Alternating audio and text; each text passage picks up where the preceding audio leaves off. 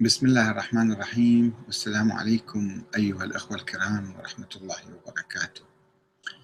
في هذه الحلقة نواصل الحديث عن كتاب مفاتيح الجنان الذي ينتشر الأوساط الشعبية الشيعية ويعتبر المصدر الرئيسي للثقافة الشعبية بما يحتويه من أدعية وزيارات. تحدثنا في حلقتين سابقتين عن هذا الكتاب وفي الحلقة الأولى آه، تحدثت آه، عن لماذا كتب الشيخ عباس القمي قبل حوالي مئة سنة هذا الكتاب. لأنه كان يعاني من كثرة الأدعية الموضوعة والزيارات المفتعلة والمختلقة آه، اللا معقولة والخرافية والأسطورية وشي فيها أشياء عجيبة غريبة. فهو قال أنه يحاول أن يكتب كتاب يعتمد على المصادر الأولى في في التراث الشيعي. فجمع وكتب كتاب مفاتيح الجنان و يعني أيضا هو يعني لأنه كان أخباري تلميذ الشيخ النور الطبرسي. آه، وبالتالي اعتمد على روايات السابقين وبدون تمحيص وبدون تدقيق. أيضا دخل في كتاب مفاتيح الجنان أشياء كثيرة غير صحيحة. وغير معتمدة وخرافية وأسطورية. أه وتحدثنا أيضا في الحلقة الثانية عن بعض الأدعية الموجودة فيها مثل حول ماء نيسان من جمع ماء نيسان رغم أنه هو كان يشكك في الحديث بس ذكره أو أستاذه حتى كان يشكك في بعض الأحاديث وبعض الأدعية وذكرها. أنه هذه هذا الماء مثلا بقرأ عليكم آية قرآنية وهو شفاء لجميع الأمراض والمشكلات الاجتماعية والاقتصادية والسياسية وكل شيء آه، في منحى خطير لسقوط الأمة الإسلامية وتدهورها واعتمادها على الخرافات والأساطير وابتعادها عن القرآن الكريم وعن العقل وعن العلم. هذا الثلاثي يشكل أساس الحضارة وأساس نهضة أي أمة.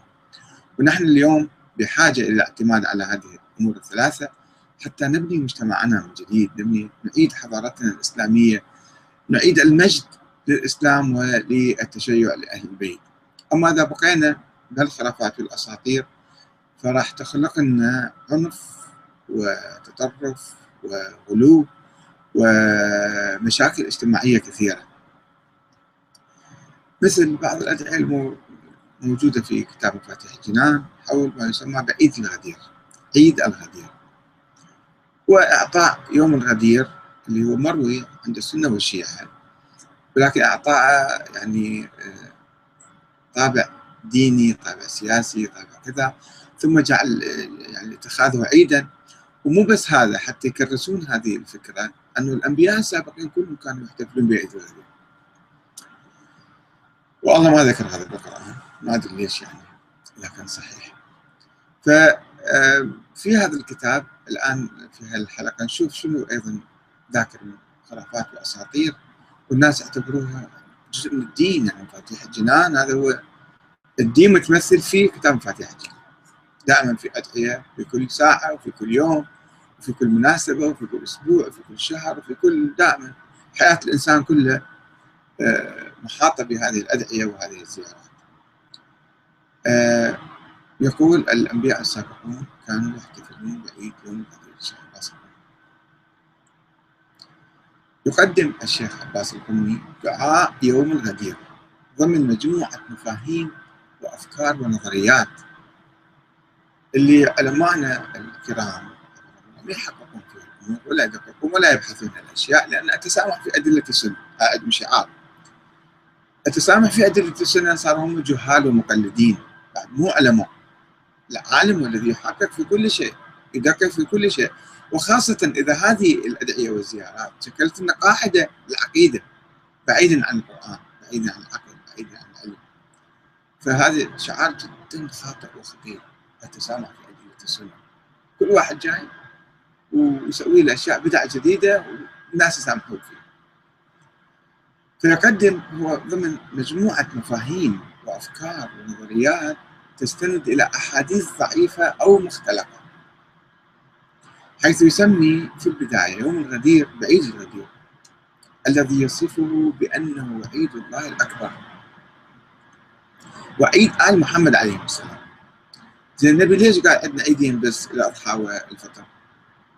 إذا كان هذا عيد كبير كبير لكان النبي يحتفل فيه والأئمة احتفلوا فيه. ويقول عنه أنه أعظم الأعياد. وما بعث الله تعالى نبيا إلا وهو يعيد هذا اليوم. بعد تردون؟ أكثر من هذا الشيء. كل الأنبياء صاروا شيعة أصلا من جماعة عباس القمري. ويحفظ حرمته. كل الأنبياء كانوا ما بعث الله نبيا إلا قال له لازم تحتفل وتحتفظ بحرمة هذا اليوم. شلون يصنعون أساطير؟ بهالصورة هذه. شلون يصنعون التطرف والغلو بهالطريقة ينسبوها إلى الله وإلى الأنبياء السابقين. واسم هذا اليوم في السماء يوم العهد المعهود. واسمه في الأرض يوم الميثاق المأخوذ والجمع المشهود.